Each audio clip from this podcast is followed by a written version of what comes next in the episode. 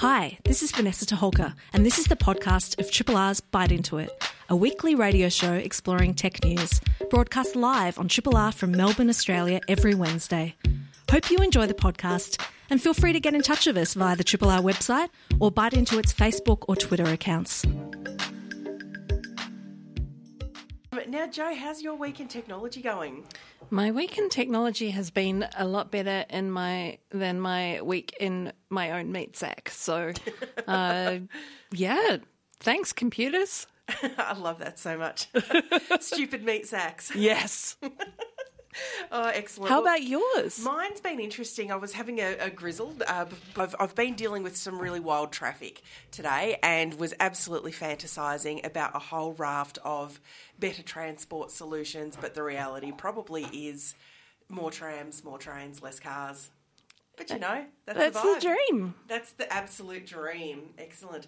So, tonight on the show, we're going to hear from local startup Femtek who are working on some really interesting and very innovative solutions for women's health and cycle literacy.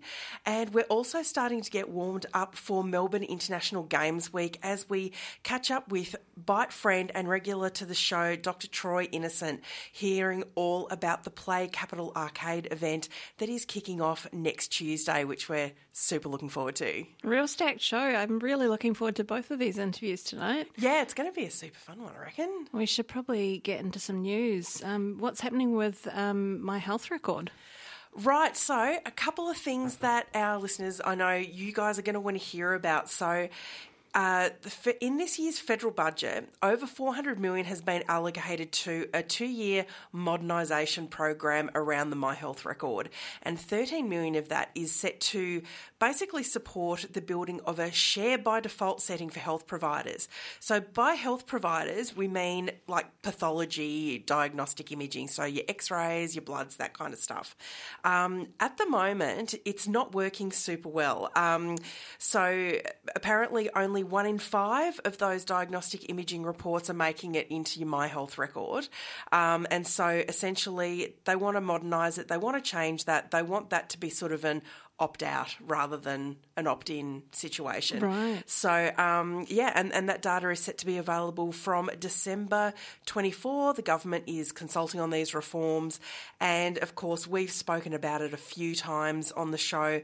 But, you know, the big question mark do you opt out from My Health Record or do you opt I, in? I um, opted out back when they set the deadline to opt out, so I've never experienced what my health record can do. Have there been any updates around security of information? Do you know? Not that I'm aware of. Um, we all know that these kind of platforms have a pretty dreadful track record in terms of security and privacy.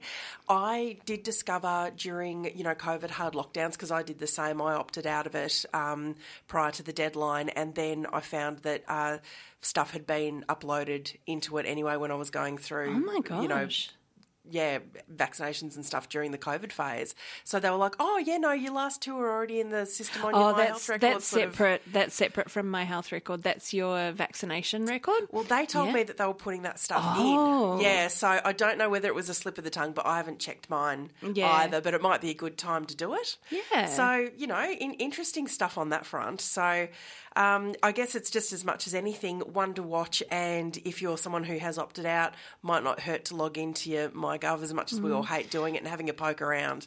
If if I felt better about the security, I would really love to have my health record because being able to get my pathology results Mm. uh, like that would be so useful. Oh, it's super useful. Like I've I've Speaking been- of bad yeah. weeks and meat sacks, you know. Ab- Absolutely. Like I've I've got a new GP, so I've spent the last week ringing around pathology providers and X-ray providers and stuff, having all this stuff faxed over to my new GP, and it would be really cool if it came across. Yeah. But even if I hadn't opted out, it still wouldn't. It's not Yeah, likely to be in there anyway. So Yeah. so boo to that. Um, but speaking of meat sacks, you've got something to chat about regarding seatbelts. Oh, yeah. So apparently, hundreds of Queenslanders um, have been issued incorrect uh, seatbelt penalties, and it's caused some to lose their driver's licenses. So, Queensland Transport implemented a system of enforcement cameras, which um, were photographing drivers and capturing people breaking rules around things like phones and uh, you know phones while driving and seatbelts and things like that. But there was a, a fault in the camera program, and it was identified by Transport and Main Roads. It uh, resulted in a number of incorrectly issued double demerit points for 1,842 drivers between November 2021 and August 31st this year. So, uh, the Queensland government last month launched a 1.5 million road safety campaign focused on wearing seatbelts correctly. but um, yeah, almost 2,000 Queenslanders were issued incorrectly with penalties. So, Transport Minister for Queensland, Mark Bailey, has apologised to the people who've been impacted by the error. But far out, you know, losing your license is a really big deal. Absolutely. You know, as, as someone who is frequently teetering on a two or three points on their driver's license, that is an absolute game changer. And, um, apologised to people. Apologised. Well, did they get refunds that, yeah. on fines that they'd paid? Did they get points back? Did they get? Uh, anyway, I guess they keep, didn't put that keep in their an press eye. release. This was reported by the ABC, so keep an eye on the ABC and Exactly. See what happens. See what happens. Well, in a little bit of good news, Yeah, we've love got good to look for some shining lights. Um, and it, we often find in the tech world that legislation is sometimes necessary for good things to happen to stop the tech bros from just running off and being lunatics. And California is about to sign off on a right to repair bill. So essentially, what that is is when uh, tech companies will do things like void your warranty if you take your computer, your phone, your whatever into the local shop, or you know get the screen repaired or any of that sort of stuff. They'll void warranties, won't back the you know won't back the repair, that kind of stuff.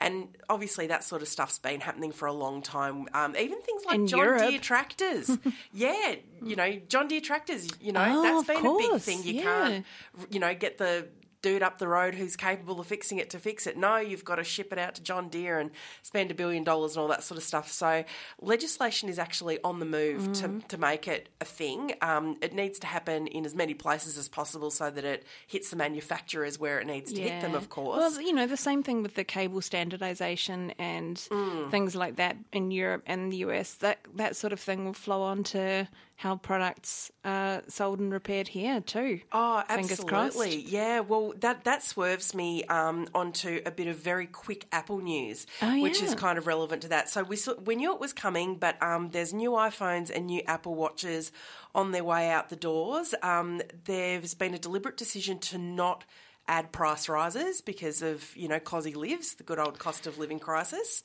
They are USB C charging cables. Yeah. Um, there will be brighter displays, 48 megapixel camera, and the phone 15s have satellite connectivity that can now be used to summon roadside That's assistance. that's good. And I saw that cool. Apple have um, said uh, that they're going to make a commitment to carbon zero. which is also really good. Yeah. Um, the Californian law, the turning uh, the right to repair bill, Apple actually backed that and surprised everyone. Wow! They went. "Oh, we were some of the worst um, offenders. Yeah. Actually." We've got you. We agree. We'll back that, and we'll work with about- you on it. it's about time. Yeah, yeah. So they're, they're really working hard on that. So I've got to give them some credit, only a little bit, not too much. Yeah. Um, and a final super quick one. Um, Unity, bless it. So Unity is um, one of the most common bits of software or tools out there for making video games. It's really, really popular with you know students, indies, freelancers, you name it, and um, they're bringing in new fees, and they've been described as an absolute disaster. So basically, game developers who use Unity to build their game will be charged by Unity every time someone buys and installs the game. So it was just instantly and universally rejected by a lot of game developers. How It's do been they how do they currently charge? Um, well, you basically either pay like an annual subscription type fee. Um, in a lot of instances, it's essentially free, like if you're a student and all that kind of stuff. Oh, so this is huge. is really big news. I've seen it blowing blowing up my Twitter feed today, and um, it could actually potentially bankrupt some developers that you know, particularly with popular games that they're not necessarily making a lot of money on. There's obviously your big studios that are making absolute elephant bucks hand over fist, but there are a lot of people who do it for the love, are not making much money, if any, and this is just going to hit them in the hip pocket really bad. So people are probably going to move away from Unity and move to more of an open source um, scenario. And yeah, Interesting. Mm, it, it appears to be a move um, to, you know, the subscription model software as a service type thing. Yeah. And, and yet again, Yeah. fold shit in so Everyone that we're loves their locked ARR. into it. Yeah, Yeah. locked into it. Sick to death of it personally, but, you know, onwards ho. So sorry, game devs out there, um, feeling your pain. Yep. You're listening to a Triple R podcast. Discover more podcasts from Triple R exploring science, technology, food, books, social issues, politics, and more. To listen, hit up the Triple R website or your favourite podcast platform. We have got our first two guests for the evening, and we're going to talk all about Femtek. Uh, we've got uh, Olivia, who is the founder, and Ray, the developer. Welcome to the show, guys. Hello. Hello, hello.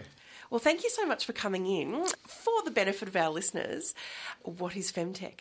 So, Femtek is the first menstrual health focused smart ring, which looks at the whole life cycle of a woman as opposed to treating them as a binary category and umbrella of just woman.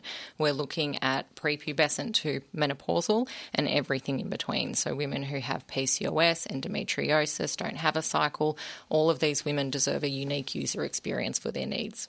So that's a really awesome angle in terms of, you know, I've downloaded, you know, tracking apps and things like that in the past and found them to be precisely that, really binary and quite simplistic. And I could have put it in my calendar, frankly. In terms of the delivery, you've obviously got a whole bunch of tech. There's an app, you know, in t- that processes all the data. But tell us about the, the item, the BB ring.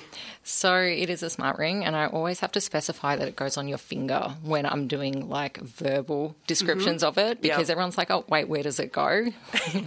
on your finger, it's a smart ring.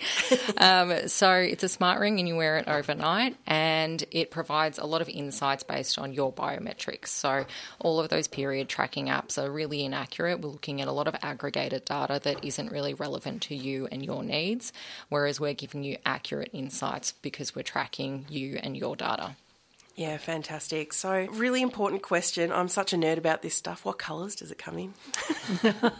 That is the most important question. Always. For for now, it is our on very on brand purple, but open to input on that. I think Ray will have some uh, very on brand black suggestion that comes through.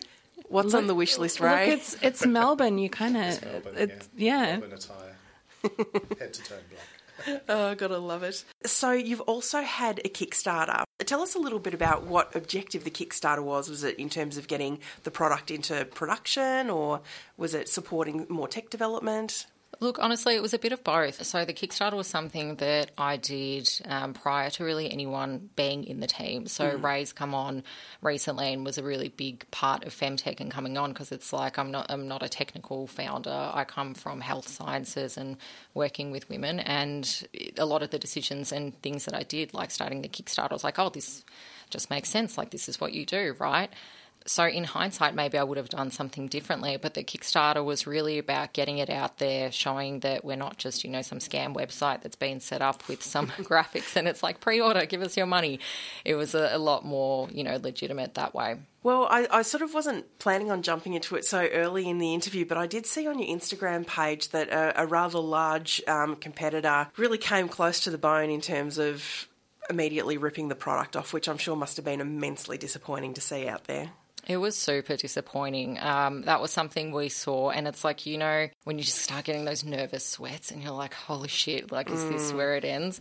But yeah, that was really disappointing. And I think the the saddest thing about it moving forward is that I still see people recommending it, and so it's in a lot of you know fertility groups. A lot of women will recommend it, and I'm always the one that's in there being like, "Hey guys, just so you know, they stole our idea. They stole us." So the big differentiator is obviously our community and what we're looking to provide for women. All of the knowledge that I have from the last decade, you know, that's not something that can be replicated. Mm. Our community can't be replicated, and what our mission and values are, that can't be replicated. So, you know, they can take the design, but and the idea, but they can't do much with it. And the same thing happened with um, with Whoop as well. It was Amazon who did like a rip off of their design, and then it ended up being pulled from the market. So Oh, terrific. There's always a risk of this, I suppose, in any product development. Is that people can always like look at what you're doing, and a lot of the time it comes down to execution. Like you can you can copy the idea, you can copy the designs, all this kind of stuff, but are you able to deliver what customers need? Are you able to like quickly mm. respond to the changing demands of what people want? So that's that's where the difference comes in. What does the ring measure? So it measures heart rate variability and basal temperature. We also measure SpO2, but that's not released in the app from, you know, the first version and th- there's a few reasons for that. We didn't want to give data overload to our users. You know, it's important to actually understand what the metrics are. And then it's a big bonus. You get to update your app and there's SpO2 in there. A What's few SpO2? too. So that's blood oxygen saturation. Right. And so a really useful marker, but there's just no research on it in terms of the menstrual cycle and what that means. And truthfully, there's not a lot of research on the menstrual cycle and what it means, mm. which is really, really disappointing. But as a whole, women have just been so excluded from research, and we're just, you know, if you think of pregnant women, it's it's even a bigger black hole as to what the research shows for them. So I think that's a really exciting part of what we get to do, and we get to shift the needle forward because we do de-identified data.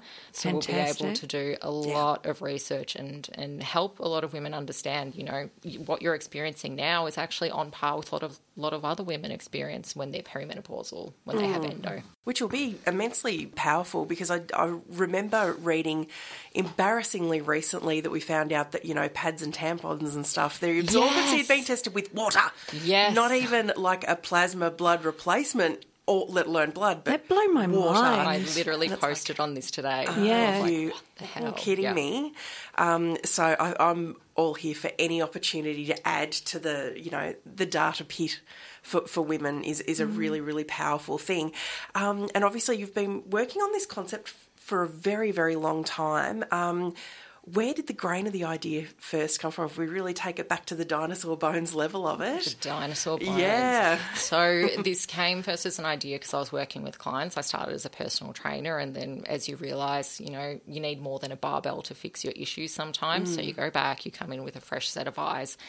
And it was really painful to get information from my clients about, you know, where they were in their cycle. And then when you looked at all of the wearables that were out there, they were built on men and for men and then repurposed for women. All the data was aggregated and everything was aggregated and they just weren't getting those insights. So that's where it was born from. Where I was like, oh my god, how hard can this be? I'll just start a ring. It's easy, little side hustle.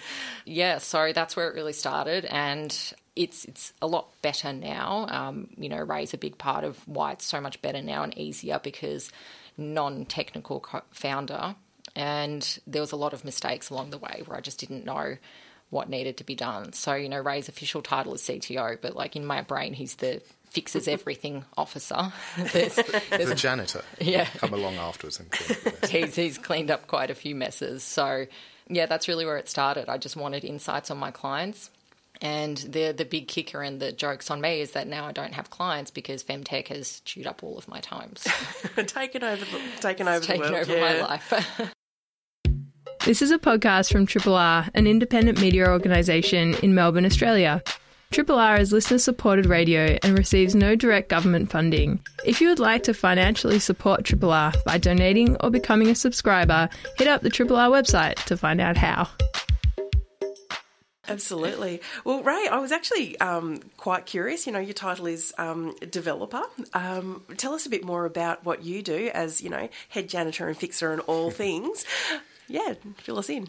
Uh, it's kind of hard to sort of put it all in a simple, nice, neatly labelled box, but I guess trying to sort of understand where the problems are going to be in the near future and, and try and build enough to deliver on that without getting too carried away building the perfect thing because that will take longer and you may well end up having to change what the product is along the way. So trying to keep each iteration quite small, focused.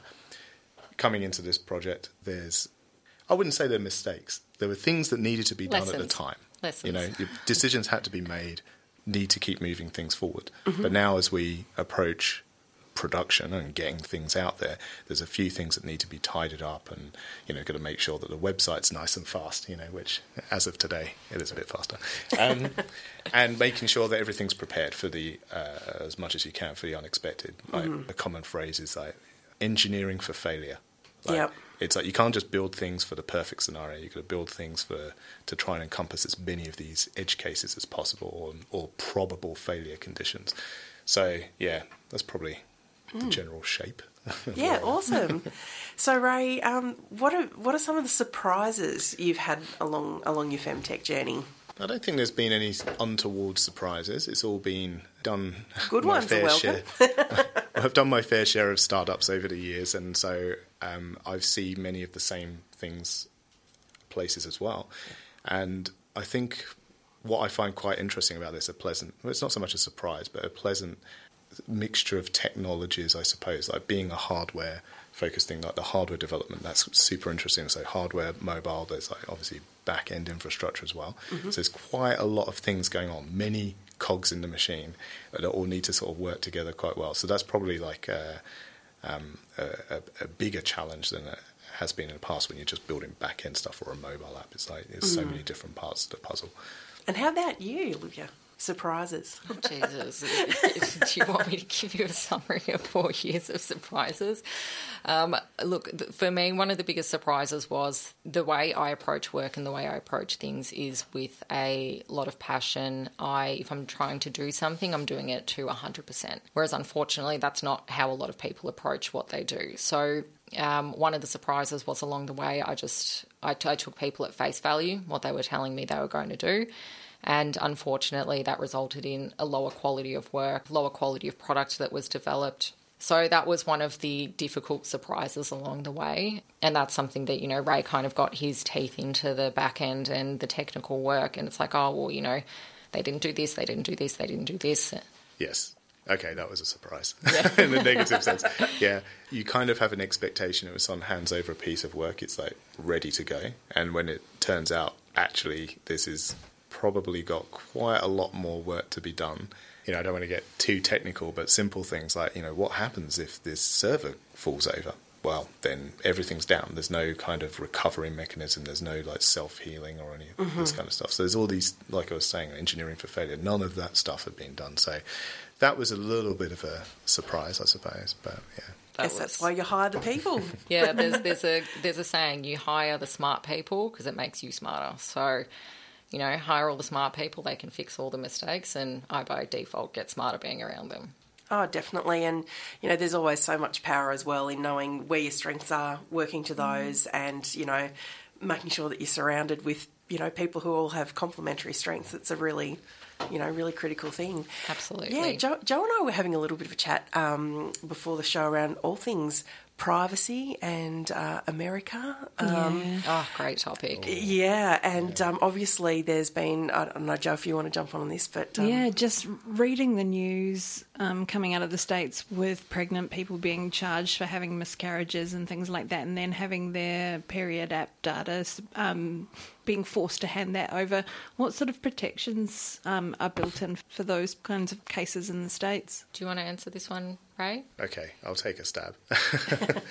I think privacy is obviously a massive issue. There was a point that you made earlier actually about, you know, when you do go into any of this these sorts of areas, predominantly the data that's out there from research is very biased towards um, men, you know, white men at that.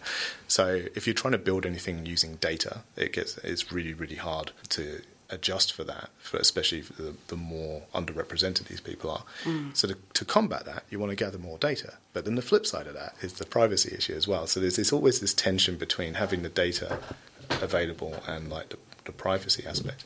How do we give people the access to their own data, but mm. make sure no one else gets hold of it and make sure it's de-identified as much as possible?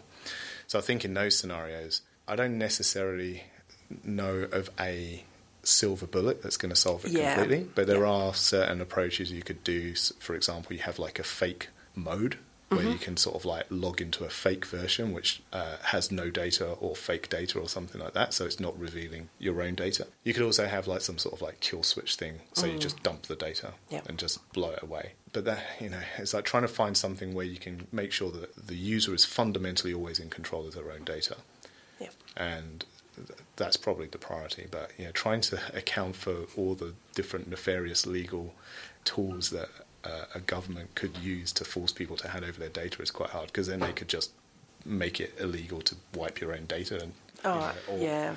We already have some of these issues here where like organisations have to retain data for like a number of years. I think Medibank was a result of that. Like a lot of the Oh, data absolutely. was, Yeah. was being retained under the counter-terrorism, anti-money laundering bill. So it's like, yeah. Yeah, we've we've covered those situations quite a bit on the show, and that essentially Australia has created a delicious honeypot for overseas hackers looking to you know grab private data, and that's been legislated in. Um, yeah, and completely understand that it is a really uh, complex space, and it continues to be a moving feast. And you know, sure that with any um, innovative product, you don't want to be led by the most extreme bit of state based legislation another country is running with. It was just something, yeah, we were, we were really curious as to. And it's really lovely to hear the thoughtfulness that you've put into thinking about all of these scenarios as well. I think that's um that's a big thing that you'll see throughout Femtek and what we do as well, where there is a lot of thoughtfulness. Um, at the end of the day, I'm, I was I was and am a consumer first. You know, now I've started this company, but I am thinking about the consumer all the time and what they need and how can we protect them. Because at the end of the day, I don't want my data being leaked. I don't Absolutely. want someone having access Yeah. to that. So, what can we do to make sure that doesn't happen? Where we can also shift that needle for research and we can help the populace as a whole. So, I think there's ways we can go about it. There's a lot of de identified information. And at the end of the day, the more cycle literacy and body literacy women have, and the more insights they have around where they're ovulating, the more that offsets the risk of an unintended or unwanted pregnancy because you actually have that awareness of mm. your fertility is highest. Yeah. So Yeah, no, that's that's exciting. I was quite curious as well. What's what's next? Like I saw on, on your website, obviously it's been your first round of selling the product is successful. It's now a waitlist situation, which is really exciting. So people can go to Femtek with a K dot and pop their details down to hear about when they're next released. But yeah, what's what's coming down the pipeline? Delivery? D- delivery is a big Making one. more. There- there's um, there's always issues that happen with the first manufacturing run. A lot of lessons, but we actually have some really exciting software that we're working on, both from the B two B side, where we can support practitioners because that was something that was lacking for me when I was working with clients, Mm-hmm. and then we're also going down that really fun tongue in cheek side, which you know I'm totally happy to talk about it because it's our partner Pulse app. Yep. But it's essentially the um, the male version of hey, Olivia started her period. Make sure you get chocolate on the way home. Like just just that friendly Super message. cute, yeah. Um, because what what we know, what a lot of uh, women in heterosexual relationships will say is that you know men have the best intentions, but they just need a gentle nudge in the right direction. So we'll give them that gentle nudge of of what our users need. Oh, I love that. That's cute. Excellent. Well, um, as I mentioned before, um, our listeners, if you want to uh, suss it all out, you can find out more at Femtek, which is F E M T E K dot co. Um, Olivia and Ray, thank you so much for joining us on the show tonight. Thank you. Thank you. Appreciate it. This is a podcast from Triple R, an independent media organisation in Melbourne, Australia. To find out more about Triple R or to explore many more shows, podcasts, articles, videos, and interviews, head to the Triple R website, rrr.org.au. So, game designer and urban play scholar Troy Innocent is director of the RMIT Future Play Lab, and we're about to talk to them tonight about the Play Capital Arcade event next Tuesday, the 19th of September. Welcome to the Bite Into It studio, Troy. So, can you give us the lowdown of what the event is? Yeah, sure. So it's a screening at, at the Capitol on Swanston Street of the 1982 film Tron. When we kind of discovered this arcade underneath the Capitol and decided to turn it into a street arcade, we wanted to make this connection to what arcades were in terms of, you know, the cultural imagination, their role that they play in cities, the kind of role they play in also um, inspiring a whole generation of people exploring things like virtual reality, games, you know, taking that idea of, of something like an imaginary world and making it something you can live in, which is what, you know, people would go to an arcade to do, right? And that's what the film is all about, is the, this um, world that the computer programmer, the main character, has imagined, is able to inhabit it. So it becomes this visual and spatial metaphor for what code and data and computation and AI is. This is in 1982, so it's way ahead of its time. Yeah, absolutely. And I think sometimes in the past, whether it was, you know, the Jetsons or Tron in 1982. I think sometimes the, the future imaginations were almost better than what we're spitting out Yeah. today. Yeah. so, how, how do you want people to experience this event? Because there's obviously a few layers to it.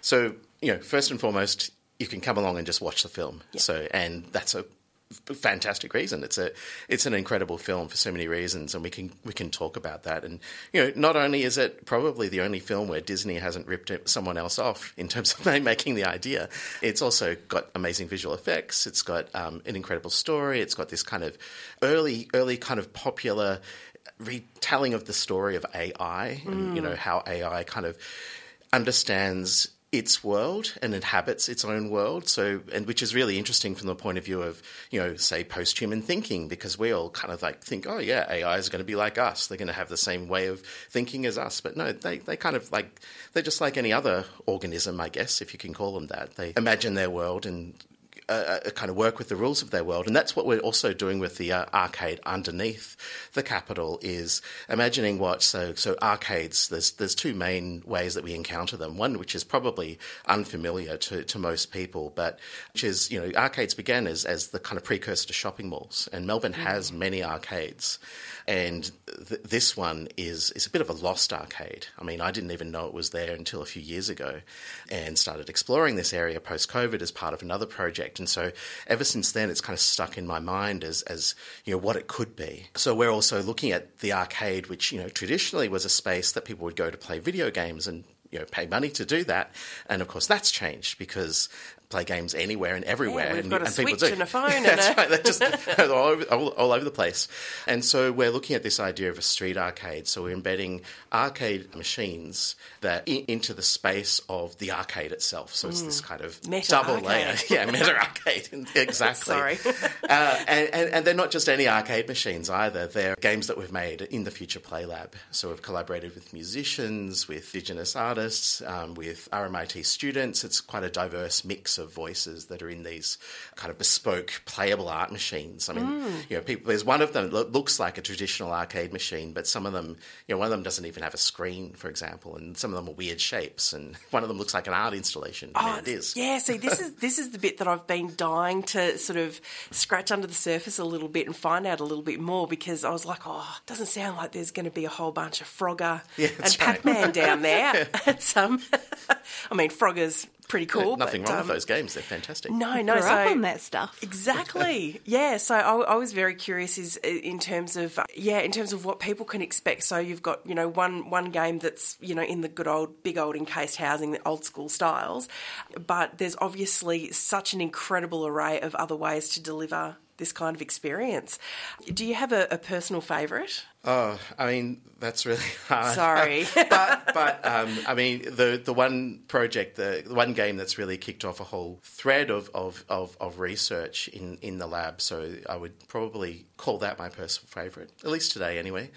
Is Yawa, which is a collaboration with N'arweet Carolyn Briggs, who's a Boonwurrung elder, and she's shared 30 words from the Boonwurrung language, uh, and they're embedded in this uh, landscape, which is made by J- uh, Jarra Karalina Steel, who's a fantastic public artist, uh, media artist, kind of working with games and AR and all, you know, public space, really credible um, uh, kind of artistic voice that, that's kind of ri- rising up. And probably know her from Rising, for example, since Ah, uh, yes, yep. she curates the um, Trams project, has done for the last two years. So there's this artwork that you move across, and so there's no real end to the game. It's exploration for four people. And so it's a it's kind of inspired by the, the sit down game that you'd have in a like an and chip shop or something like that, where you know four people sit around and they explore this world together. And as they do, they they just they hear and see and and and well, they don't even have to learn. They just kind of like in these these worlds. And all of the words uh, are words from Naarm. So these are uh, words that describe what used to be here, as you know, this used to be the largest wetlands in Australia. And there's also a soundtrack by Narayana Johnson, who you might know from Cult of the Lamb. Yep. And so it's this kind of mix of, of, of, of, of different voices in a, a, really kind of unique uh, game world that, that just happens to, to be kind of slow and meditative and exploratory, uh, you know, kind of exploratory. Um, and the idea is, you know, people have conversations around this table and, and um, listen. They can, you know, dive into the world. They can come out of it. And uh, so, yeah, that's that's my favourite. You can hear me raving about it, Yawa. no, that sounds completely awesome. So we're currently speaking with uh, Dr. Troy Innocent, who's um, the Future Play Lab artist game maker, and we're having a chat about the Play Capital Arcade event that's on next Tuesday, the 19th. Screening of Tron, a meta arcade packed with really cool innovations, arts, and creativity. I saw that um, one of the games that's available in the arcade as well, you can make music from emojis. You simply must tell me more. yeah, okay. So this is another meta project. So, so it, it, kind of look brings together a whole bunch of different theories. So I'll try and do this really quickly. Yeah. Uh, around the 18th century, people made color light organs. So essentially, they were trying to, you know, this is its early take on synesthesia. So each note on the oh, course, organ yep. would generate a, a, kind of a colored light. So it's that, but it's also there's this um, psychologist Robert Plutchik who's come up with this wheel of emotions. So he's essentially mapped emotions into these relational matrix of a wheel, and so then we throw on top of that the emergence of emojis in the last uh, two decades. Throw in a bit of kind of large language models, you know, AI, ChatGPT yeah. kind of thinking, and collapse all of these things into a kind of a, a game where essentially you're, you're firing off emojis and onto this wheel, and you're trying to change the mood of the space. So three players, and you can make them make you can make the space angry, you can make it um, kind of fearful, you can make it sad, you can make it joyful. As as you're doing this, the whole space is light. It's in a vacant shop, so it mm. takes up a whole shop space, fills with different coloured light and sound. And the soundtrack's by Alison Walker, uh, so fantastic Melbourne-based musician. And you can be competitive or you can just kind of like go with the flow and you play it via a keyboard, so a musical keyboard. It's like this uh, sound, light, organ, color, emotion, emoji experience. Absolutely sensational. Awesome. So this really cool, cool, cool event, like I'm so not going to miss this, um, been presented with support from the City of Melbourne, the Dusk Till Dawn Activation Grants Program, and saying that this year the games are also going to be presented in English and Mandarin, which is incredibly cool. So do the little spiel. We are Play Capital Arcade. You want to go. It's at the Capitol, Swanston Street. Special screening of Tron, a public talk, and a tour of the street arcade 6 pm next Tuesday, September 19th. Um, so, also, members of the Future Play Lab will be appearing in the arcade looking for challenges. Yeah, yeah. So, you're not going to be thrown out to the wolves. You're going to have have a few fights on your hand first. yeah, yeah, yeah. After the screening, we've got kind of two hours to play in the arcade. It's kind of like a special opening. Usually that arcade closes at 8 p.m., but we've got it to ourselves. The arcade's free to play for the next month after it launches. Um, oh. It's part of Games Week as well. Thank you so much, Troy. Uh, we've been speaking to Dr. Troy Innocent, future Playlab artist game maker. Thank you. Thanks, Roy. Look forward to playing Music Musimoji with you. Pew. You're listening to a Triple R podcast. Discover more podcasts from Triple R exploring science, technology, food, books, social issues, politics, and more. To listen, hit up the Triple R website or your favourite podcast platform. So, we love getting to weird news of the week, and Joe, we've got a little weird news of the week to talk about. Oh, so tell me about this. Um, who's turning 20? Oh, not me, sadly, but Steam. Can you believe it? So, Steam, the game digital distribution platform, officially launched September 12th, 2003.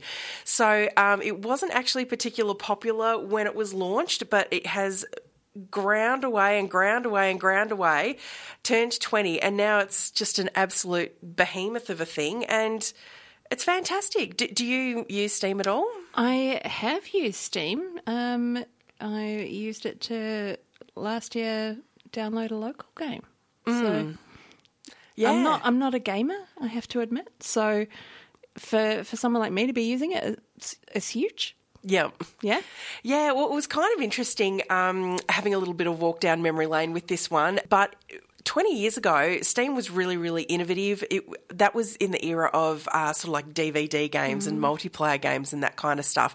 And it really heralded a, a new way of, of going about and doing things. So it's really cool to see that it's persisted, it's done something really interesting, and here we are. Games are much more readily available. And one of my favourite things about, I think, Steam and the model that Steam has is that the barriers to entry for indie Yeah. de- developers, designers, creatives is uh, it's so much lower, and that's why we've got some of the coolest stuff out there. You know, some of the best, most fun, weird little things out there are done just by people hacking away late at night. You know, at home, making really cool shit for people, and That's Steam's been a big part of that being available to the whole wide world. So, happy birthday, Steam! Radical action is needed to improve Australia's transport systems. I can agree with that statement. Where our cities, towns, and suburbs are increasingly designed for car traffic instead of people, according to a Dutch researcher, that the cycling professor Marco te Brömmelstroet. I hope I said that correctly. um, who is a professor in urban mobility futures at the University of Amsterdam and is challenging Australians to reimagine the way that communities and governments think about mobility systems, streets, and public space. He's keynote speaker this week at the Australian Institute of Transport and Planning National Conference. So you can get more details about that from aitpm.com.au. Sounds real interesting. Sounds super interesting. Apparently, um, Marco is a really interesting punter as well, and literally does cycle everywhere. it's Oh, part of legend. the personal brand. Gets out and about and has done some pretty cool cycling trips as well. And you know, as someone who has probably spent, I reckon. Five hours commu- cu- cumulatively stuck in traffic today alone. I am here for anything that makes these things a little bit better, and I will never let my motorbike battery get so flat ever again. Absolute torture on wheels. Uh, you have been listening to Bite Into It on Triple R tonight, and a real big thank you to our guests this evening, Olivia and Ray from Femtek and Dr. Troy Innocent. Hi, this is Vanessa Toholka. Thanks for listening to the podcast of Triple R's Bite Into It, a weekly radio show exploring tech news. Broadcast live on Triple R from Melbourne, Australia, every Wednesday. Hope you enjoy the podcast and feel free to get in touch with us via Triple R's website or Bite Into It's Twitter or Facebook accounts.